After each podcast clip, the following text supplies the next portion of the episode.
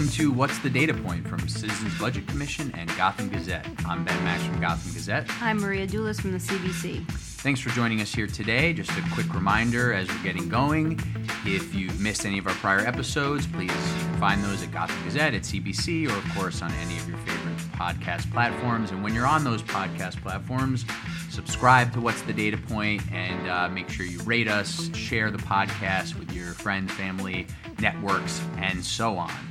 Uh, we've had a lot of great episodes so far here as 2018 hurdles along, uh, and we have another good one here today. If you want to give us feedback, you can also find Maria and me on Twitter. I'm at TweetBenMax. Maria's at Maria Doulis. And for today's episode, we're very happy to be joined by Deputy Mayor Phil Thompson, who is the relatively new Deputy Mayor for Strategic Policy Initiatives under Mayor Bill de Blasio. Welcome. Hi. Thanks Glad for being to be here. here. Uh, and before we get into our conversation with the Deputy Mayor, here's Maria with today's data point. Today's data point is 2020, the year of the next U.S. Census, a count of people living in the U.S. that is used for determining representation in government as well as to accumulate a great deal of important data about the population. Census data will determine how many seats New York and other states are allocated in the House of Representatives, and the information gleaned during the census is used by government at all levels to make policy and funding decisions, including how to allocate billions of dollars in federal grants. For a variety of reasons, New York City faces unique challenges in getting everyone counted. Mayor Bill de Blasio has put Deputy Mayor Phil Thompson in charge of coordinating this effort, and we're happy to have him here to discuss the census and other strategic initiatives. Welcome. Hi. So, census, huge project, huge topic. That's only one piece of your portfolio. We'll, we'll touch on a few things. But before we get to any of that, will you give listeners, you're, you're on the job two, three months now? About two months. Two months. Uh, so again, congratulations and, and welcome back to, to. New York City. Um, but will you give listeners and New Yorkers a little, uh, just a little background on who you are and what you've done? Uh, for the last 18 years, I've been a professor of urban planning and politics at MIT. Um, before that, I taught at Columbia University, uh, and uh, I was in a few different departments simultaneously uh, political science, SIPA, School of International Public Affairs, and the business school. And I also did consulting for the Citizens Budget Commission. Yes, a little Uh, homecoming here. Little tidbit there for our trustees. and I also was on the board of uh, was it, Citizens uh, Union. Uh-huh. And before that, I worked in the Dinkins administration. Um, I was his housing coordinator, and I was deputy general manager for operations and management at NYCHA. Uh, in the last 10 years, I've done a lot of projects. Uh, I did post disaster planning work in New Orleans, Peru, and Haiti. For the last five years, I've worked in the Pacific coast of Colombia doing post conflict capacity building and planning in the Pacific region. And for the last four years, I've been working on Central Brooklyn on a plan called Vital Brooklyn, which is a community health initiative which is part of the whole Medicaid reform program uh, that the state has been operating. So I've been in New York a lot, Uh-huh. um, but I've also been in other places.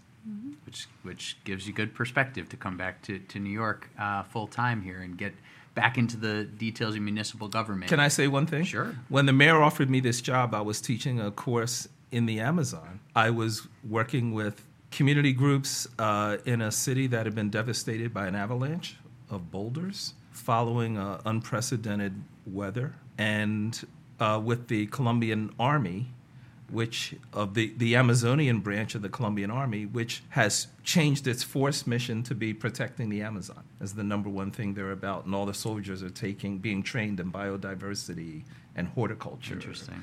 and all these kinds of things. And the mayor called me and said. Have you ever thought about coming back into government? And I said, "Hell no! I mean, I mean, no, Want to never." find some pre-K seats? and he started laughing. I said, I'm in the Amazon, man. I'm not thinking about New York. Uh-huh. And he laughed and he said, Okay, will you at least have dinner when you come back and we can talk? But, you know. Well, that's interesting. So, how were you Yeah. convinced to come back? Uh, to be honest with you, I, I really am worried about this country and the opportunity to serve and make a difference. I enjoyed my uh, life at MIT very much.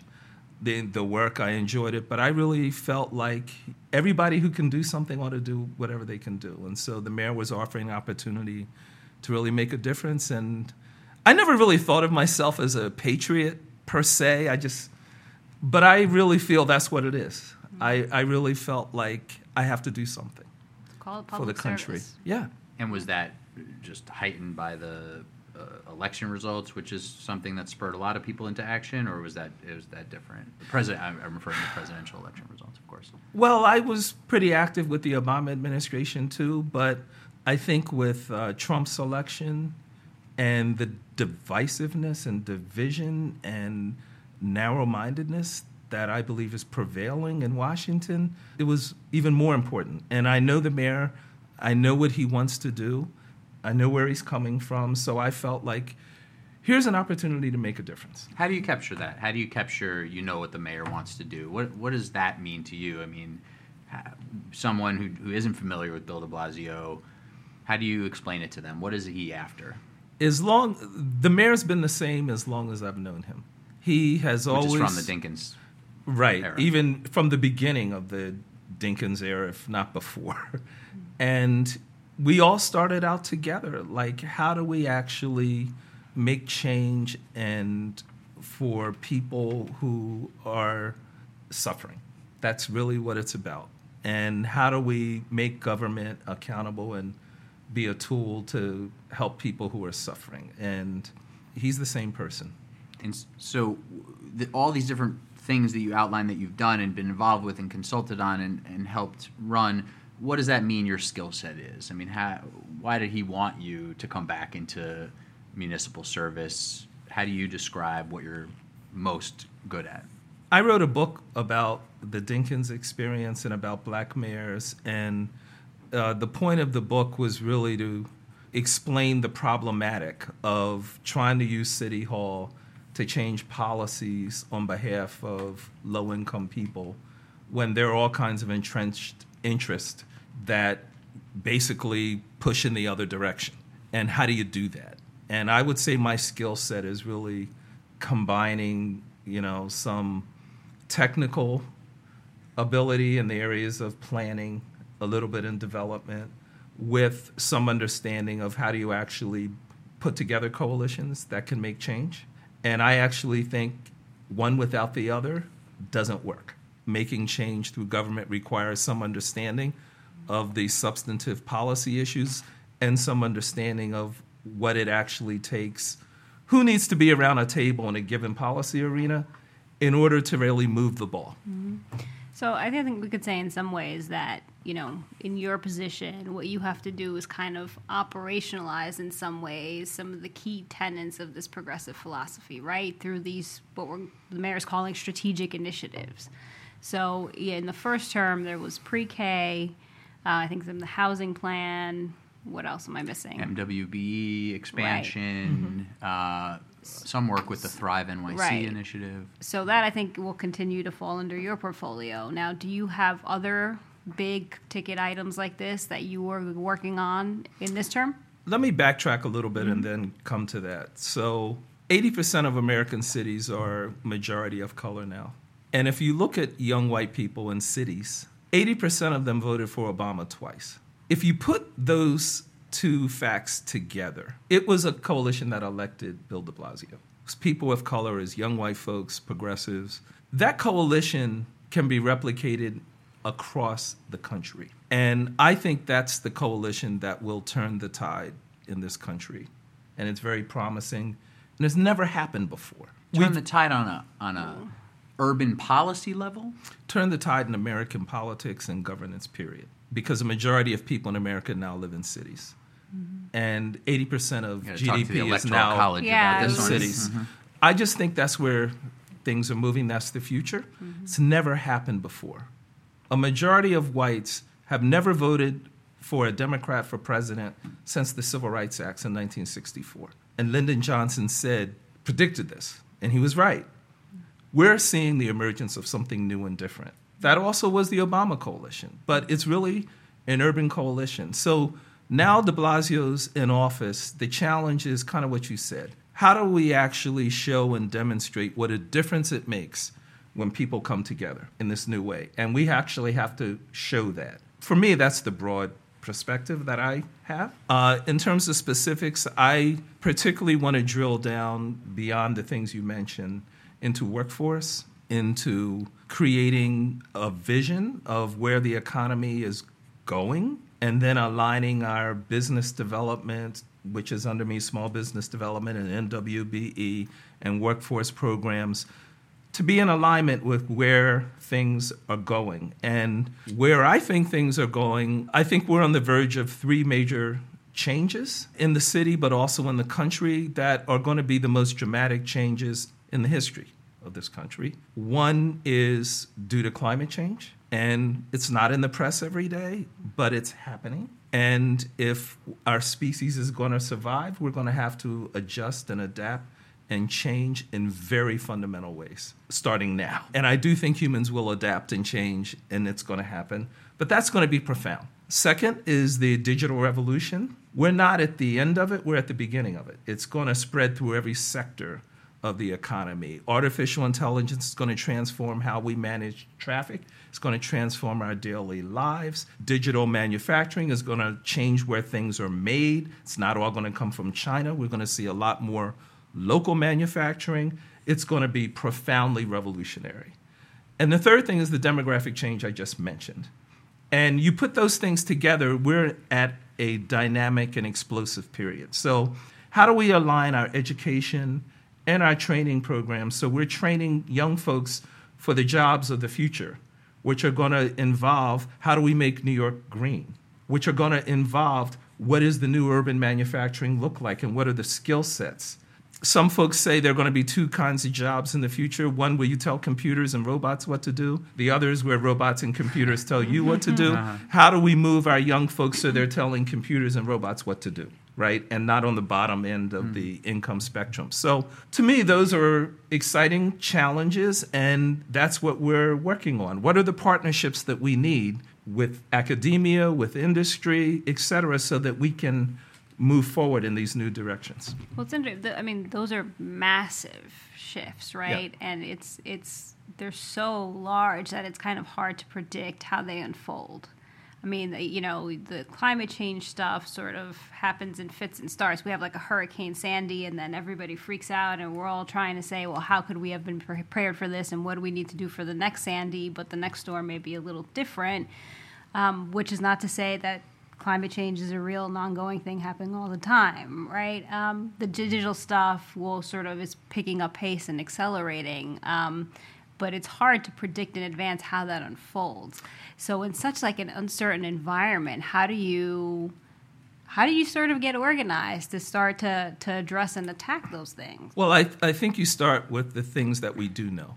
Um, we do know that we are wasting a lot of carbon due to energy inefficiency in our building stock. And so we have almost a million buildings in New York, very few of which have been retrofitted for energy efficiency. And we could save maybe 40% of our annual energy bill as well as reduce carbon, about one third of carbon of buildings. We could dramatically bring that down through retrofitting. And that would create jobs for huge numbers of young folks, you know, green architects, green designers, green engineers, green construction workers, and so forth.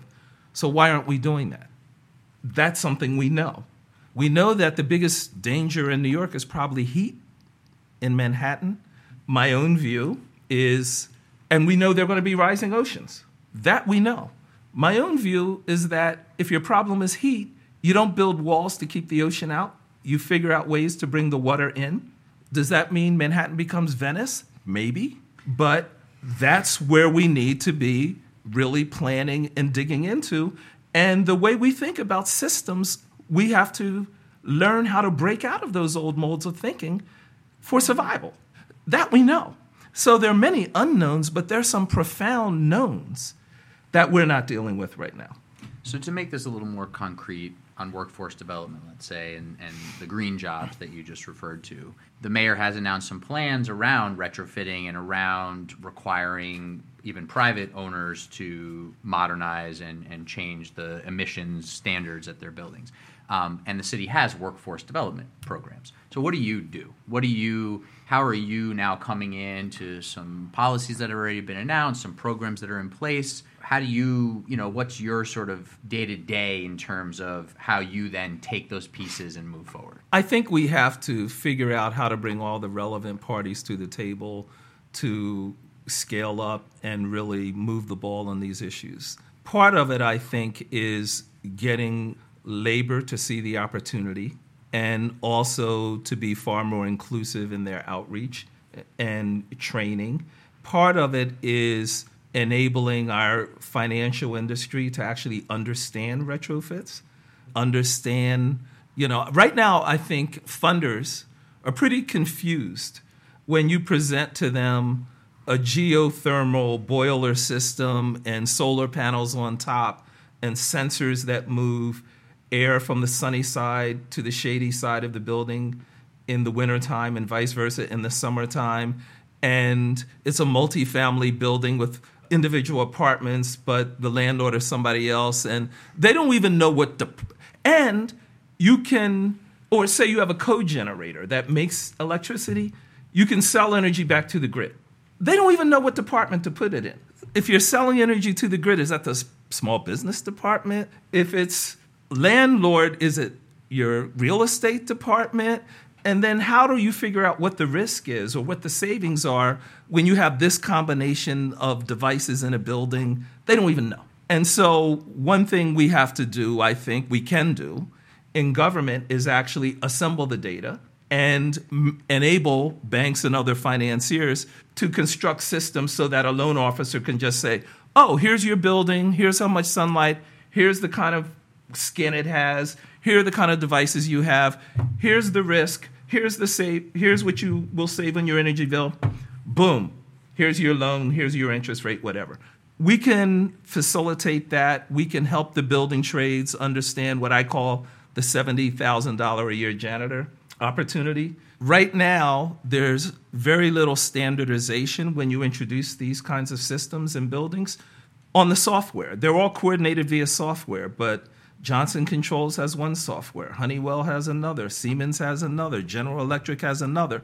And so when you go to find someone to fix a system that's broken, it takes months because you need someone who is trained on one kind of software and you're building, you know, and it's hard to find those kinds of people. It's as if we went in to plug a light into a wall and every room we went into had a different kind of system, different kind of plug to plug into the wall. You know, it's mm. that's what we have now. And so the city can actually create because we're so big, we can actually standardize what are the kinds of softwares, protocols that everyone needs to use, you know, in their energy efficient system. That kind of thing is enabling. Then a union can train people to a standard and people will pay a lot of money for folks who know how to maintain these systems because they save an incredible amount of money. Then we can talk about who gets the savings. How much goes to tenants? How much goes to landlords? How much goes to, you know, the general welfare for other things, et cetera? We can get to that. So those are the kinds of things that, you know, we're working on now. Um, and we'll need to do in order to like move the ball. It sounds uh, also like almost any commissioner in the city, other deputy mayors. I mean, you're sort of talking about projects that include could include almost everybody, right? Is that part of your skill set? Is you know you are someone who comes into government not thinking about some of the typical silos that exist. Uh, how's that been in your first two months? Is that a challenge coming back into city bureaucracy, which we know I've heard even the mayor rail about often. It's definitely a challenge. It's always been a challenge. That's a lot of what I've been doing in my prior life here before coming here is trying to break through those silos. Um, if you look at health, we pay an enormous amount of money due to huge health disparities in places like central Brooklyn and the Bronx. And one 50% of all residents of Brooklyn are on Medicaid. And we basically lack a preventative primary care system in central Brooklyn, like we do in the Bronx. And as a result, people don't get treated or diagnosed for things like hypertension or diabetes and other kinds of chronic diseases that and people show up in an emergency room when they're really really sick and it's very very expensive to treat people but if they had been under medication or under treatment early on we could avoid a lot of those costs. And when you look at you know what leads to coronary heart disease of which there's a lot of in these places it's stress mainly due to poverty and unemployment that's number one stress due to lack of stable housing stress you know and then there's bad food habits expensive to get healthy food and lack of access in many places to green and healthy food and addressing something like our exorbitant expenses in healthcare ultimately means keeping people out of hospitals but that means really addressing unemployment really addressing housing, and then creating ways, accounting systems that enable us to actually reward folks and the actors who actually contribute to reducing the health disparities. An example I worked in a project in the Bronx with a group called Bronx Community Development Initiative called the uh, Healthy Buildings Project. We used to call it the Sick Buildings Project. But we got data from Montefiore Hospital on repeat asthma cases people keep coming back. It turns out the vast majority of these cases were from just 50 buildings. 50 buildings. In those buildings, there was mold, there are rodents, there are roaches, all these things contribute to asthma. So we worked to construct a program on retrofitting those buildings for asthma so that What- people What specifically does that mean? taking out the mold, Okay. dealing with the rodents and so forth. But we said if we're going to tear up the buildings to take out mold, why not do an energy retrofit at the same time? And then the savings in energy can help pay for the cost of the asthma retrofit. And ultimately, that means fewer repeat asthma cases going into the hospital, and it saves us on the healthcare side. That takes bringing together a bunch of different city departments and state and funding streams and figuring out the financing, which is all complicated. But that's the kind of thing we need to do in order to really address the health disparity crisis. And the siloed approach is not very strategic, it's not very smart. In terms of unemployment, we're working on leveraging the city's massive procurement budget, the massive procurement budget of hospitals to help create jobs locally. So, one of the things we're really interested in is maybe a furniture factory to make hospital furniture. And the hospitals are really interested in that. They buy a lot of furniture, Sure. as do our schools. Why not make it locally? By the way, why not have a company that's locally owned or worker owned or co op so it doesn't move? We're exploring that as well, leveraging the city's massive procurement, which can be a real driver for economic development and job creation. That has a health outcome um, But at the it's- end of the day. It strikes me listening to what you're saying, though, that before you can even make these connections, you need a vehicle for sort of sitting there and reviewing the data and getting people in the room. And so, how do you how do you create that mechanism or that vehicle, or how do you sort of do the shift to say like, hey, we're gonna, you know, come together on a regular basis to to explore these avenues and make these connections? interesting. You people when they talk about innovation, they mainly often they talk about firms innovating or maybe people in laboratories innovating.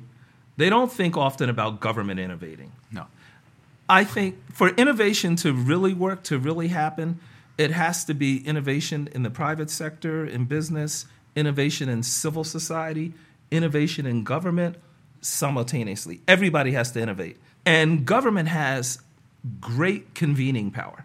Government democracy really is for problem solving, bringing people together to solve problems. So I think that's kind of what I'm pushing.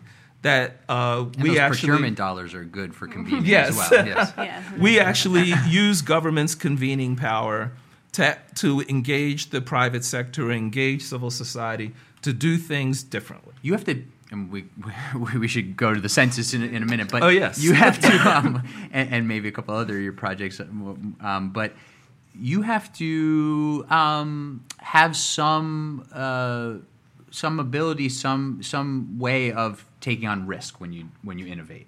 And I think that's one of the reasons that government doesn't necessarily innovate that much is because there can be a lot of risk around innovating and programs that you might have to scrap or or you know totally change. And the private sector seems to be more nimble in doing that.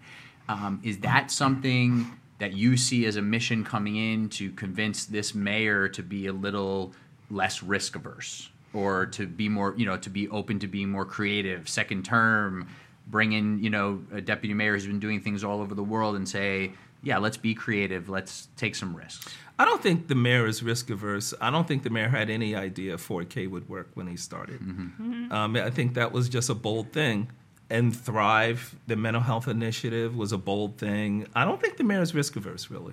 I also don't think government's role is to be risk averse. I think the private sector is far more risk averse than government is. I came from MIT, 18 years at MIT.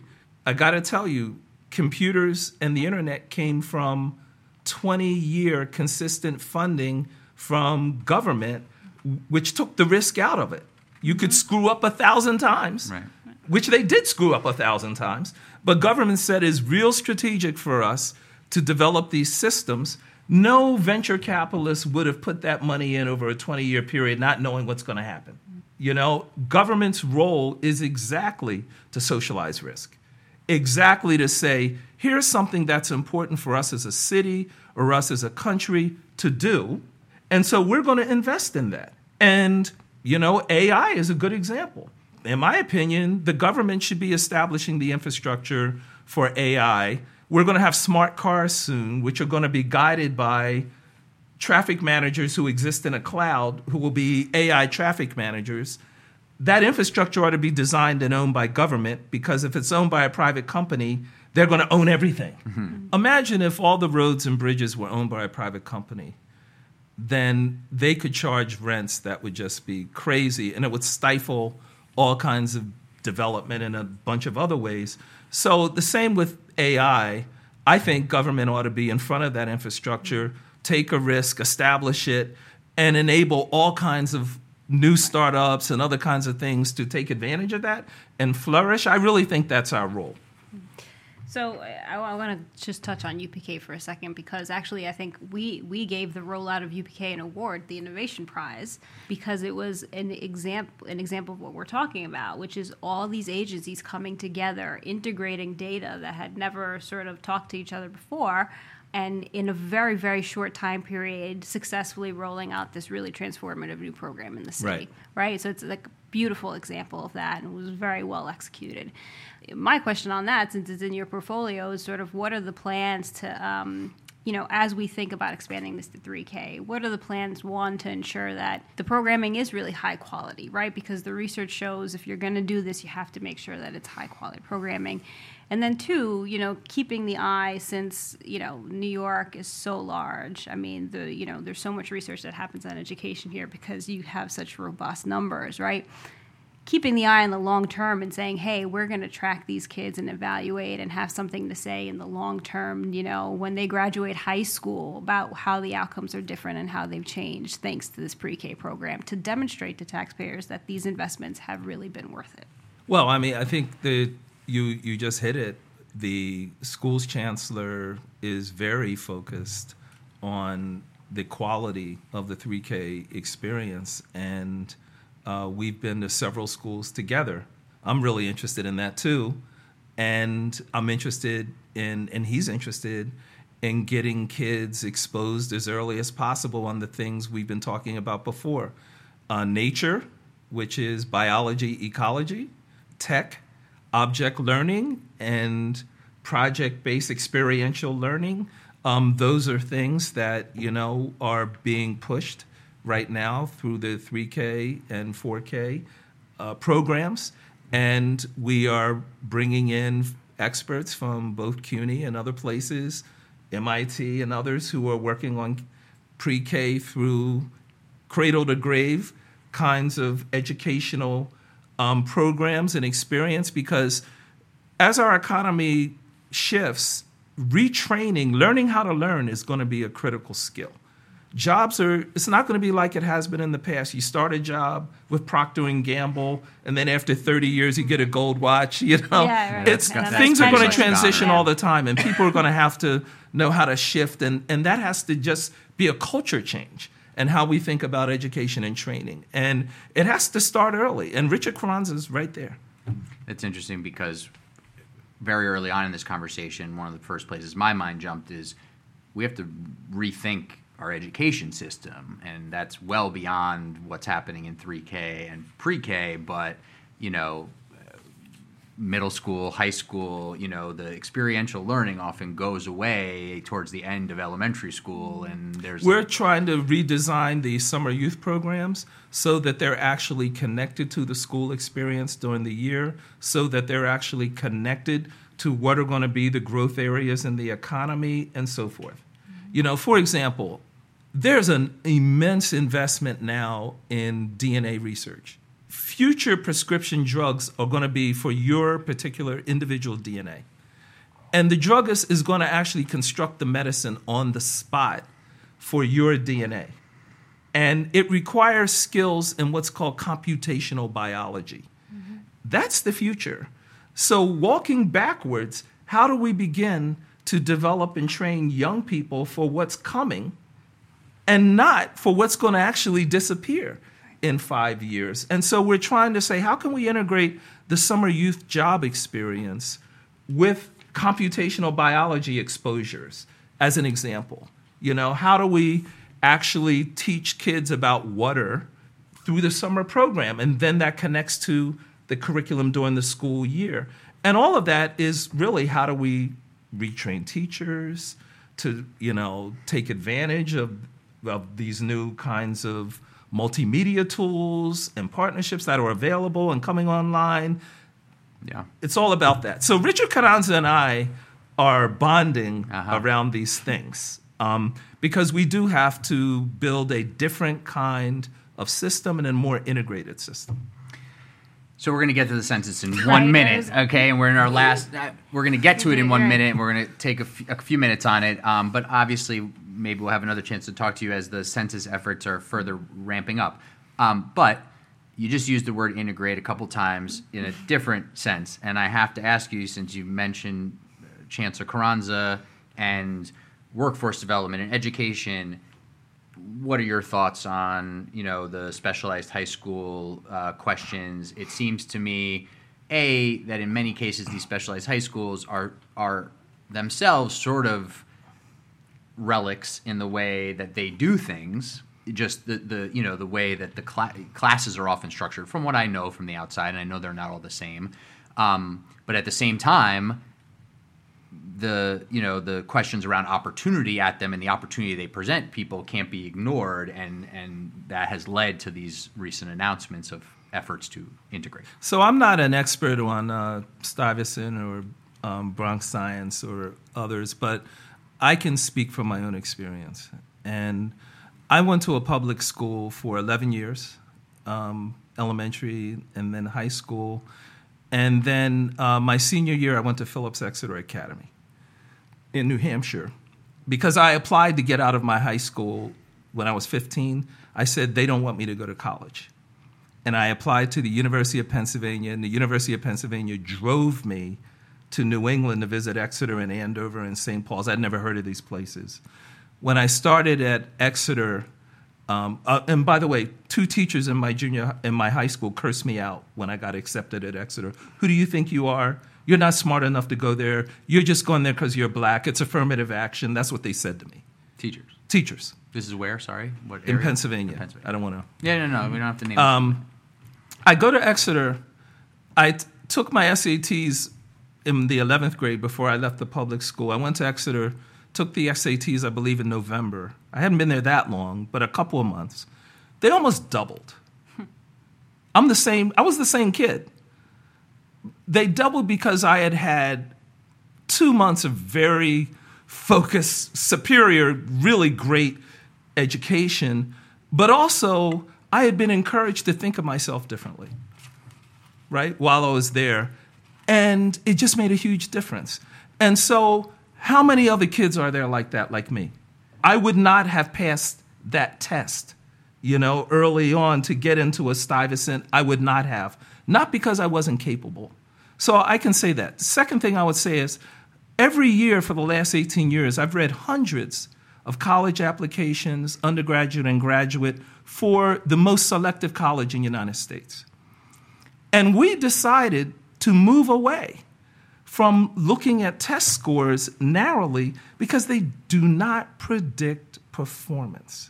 They, at the extremes, they do. If someone is really bad at math or, or some, you see that and you say, well, this student would not have a good experience here in Calculus 2 at MIT. you know, however, what really does predict performance are things that don't show up in those tests, such as drive. Are, are students persistent? Are they able to overcome difficulties? Because I don't care who you are, you're going to have difficulty at MIT. Everybody has difficulty. So, how do you measure that? How do you measure people's ability to interact with one another, whether it's in a lab or in a business? That's critical, we've decided. So much so that MIT, Harvard, Stanford, University of Michigan, many other of these schools created something called edX, and then at MIT, we it's called we have MITx, and every year MIT offers courses to actually millions of people now in different subjects, free, all over the world. It's online. You take the course, then you're evaluated, you get a grade. The purpose is so we can actually find students who are in a school in India in a small village where they don't even have science. But taking these online courses, we see, wow, here's somebody with a lot of drive, a lot of smarts. They're really good. And two years ago, MIT started recruiting students from these online programs from India, from all over the world, getting full scholarships. You know why? Because they're the best students. And we don't want where you go to high school or where you go to junior high school to limit who, you know, potential because we want the very best. Because we want the very best, we moved away from the test. We, are, we moved beyond, getting beyond these barriers and limits. That's the thrust that I see behind the efforts that Carranza and them is doing. It's not to limit opportunity, it's not to lower quality, it's the opposite. Mm-hmm. We don't have to, we don't have Yeah, time we're to gonna have yeah to do a we're gonna separate have, episode on this, for sure. we'll leave that that there even though that that could head us so give us yeah Yeah, we got a few minutes left. Let's Give it- talk about the yeah, census. let's- let's- Sure. Critically important. You're going to sort of run the city's ability to get organized to, to meet the challenge here. There are, as we said at the top of the program, kind of unique challenges in New York City. Why don't you explain a little bit about that and then say, you know, how you're thinking about overcoming them? Sure. Well, for, for every census, there's always a problem in New York um, because we're so large, we're so diverse, we have so many different folks who speak so many different languages, and then we have some folks who are distrustful of government, period. Getting an accurate count in New York has always been a challenge. It's much more difficult this time because the federal government is putting a question about citizenship on the census. And in this climate where there are uh, people, there was something in the paper today about a pizza delivery person, Yeah. You know, being picked up by ICE delivering pizza in Brooklyn because someone called them in. There's a climate of army, fear, right? yeah. There's a climate of fear that's in the city, and uh, particularly affecting immigrant communities, and that could easily lead to an undercount.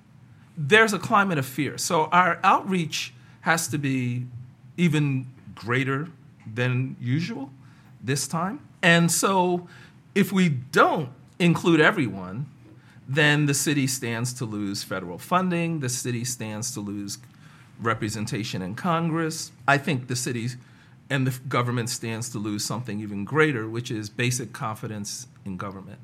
If we can't count on government to even count who's here, and to be honest and truthful, I think that's very dangerous. And I'm saying that as someone who's spent five years, the last five years, working in Colombia, where there is distrust in government, and you see what happens. I see what happens. Mm-hmm. I, I think it's dangerous to have people lose basic faith and confidence in government because then when you have a crisis, people don't respond to government, and that's not good. So, on that though, people in New York using this example of this pizza delivery uh, situation that leads to, to ICE being called, people in New York, including the mayor, including the governor, are regularly saying that we can't trust the Trump administration and the federal government, but saying trust the city government, trust the state government. With something like the census, how do you possibly balance those two things? Well, there are federal laws uh, that can put people uh, in jail for disclosing information, individual information related to the census. And if the city feels, if we feel that there really is a danger, we will say that to people. Right now, the bigger danger, in our opinion, is actually for people not to fill it out. Because the whole intent of having a citizenship question is really to drive people underground, um, to have people not show up. I think the most dangerous thing for immigrants is to be isolated. And we need to do the exact opposite. We need to embrace, lift up, surround, not isolate. Do you know how you're going to begin to operationalize that? Yet? So we are actually uh, working with uh, the Census Bureau uh, on outreach, and the Census Bureau really wants to have an accurate count. And we are hiring internally to uh, do outreach. We're going to be working across all of our agencies uh, to do outreach. We're going. We're building a staff. we will have a census director. We plan to have a massive uh, campaign sustained starting this summer and then sustained to really encourage people to sign up. We we've talked about immigrants, but another group that traditionally has been reticent and hesitant around filling up the census actually are African Americans. Yeah and so low income African Americans in particular. So we also plan to really reach out in NYCHA, we really in African American communities and encourage people to stand up. And what I say is 200 years ago in Brooklyn and in New York, um, there was a law passed, the Fugitive Slave Act, in which white Americans were encouraged to turn in runaway slaves or people who helped runaway slaves to turn them in. And African Americans were forced underground, and as you know, when the country was founded, there was a, you're a historian, there was a three fifths clause. You know, African Americans were counted as three fifths of a person. The intent of this census is to have another three fifths. And for African Americans, you know, we're saying a lot of New Yorkers stood up and fought that Fugitive Slave Act back then. Now let's stand up and fight that attempt again and draw on our own history, we know what it's like to be driven underground. So let's all come together and make sure that doesn't happen. And for folks who come from Eastern Europe or Jews who went through the World War II experience, we know what it's like to be isolated, you know, and what that can lead to. Let's not do that. New York has always stood for something different. And so let's have that fight. Sounds like it's going to be a lot more than just an operational uh, effort. It's going to be a real public rallying cry. Absolutely, as part of our Democracy NYC initiative, and we view it as part of fighting to maintain and strengthen our democracy. Speaking of that Democracy NYC, that's a whole 10 point plan the mayor outlined. That's your portfolio, but we're really glad um, that we had the chance in this conversation to you know, just really get a feel for how you think and how you're thinking about your new position. That obviously is essential to how the administration is running the city and where it's heading. Um, so we'll have to dig into more specifics another time. Uh, but Deputy Mayor Phil Thompson, thank you very much for joining us. It was a great pleasure talking to you. Thank you. Thank you. And happy Brooklyn Queens Day. Bye.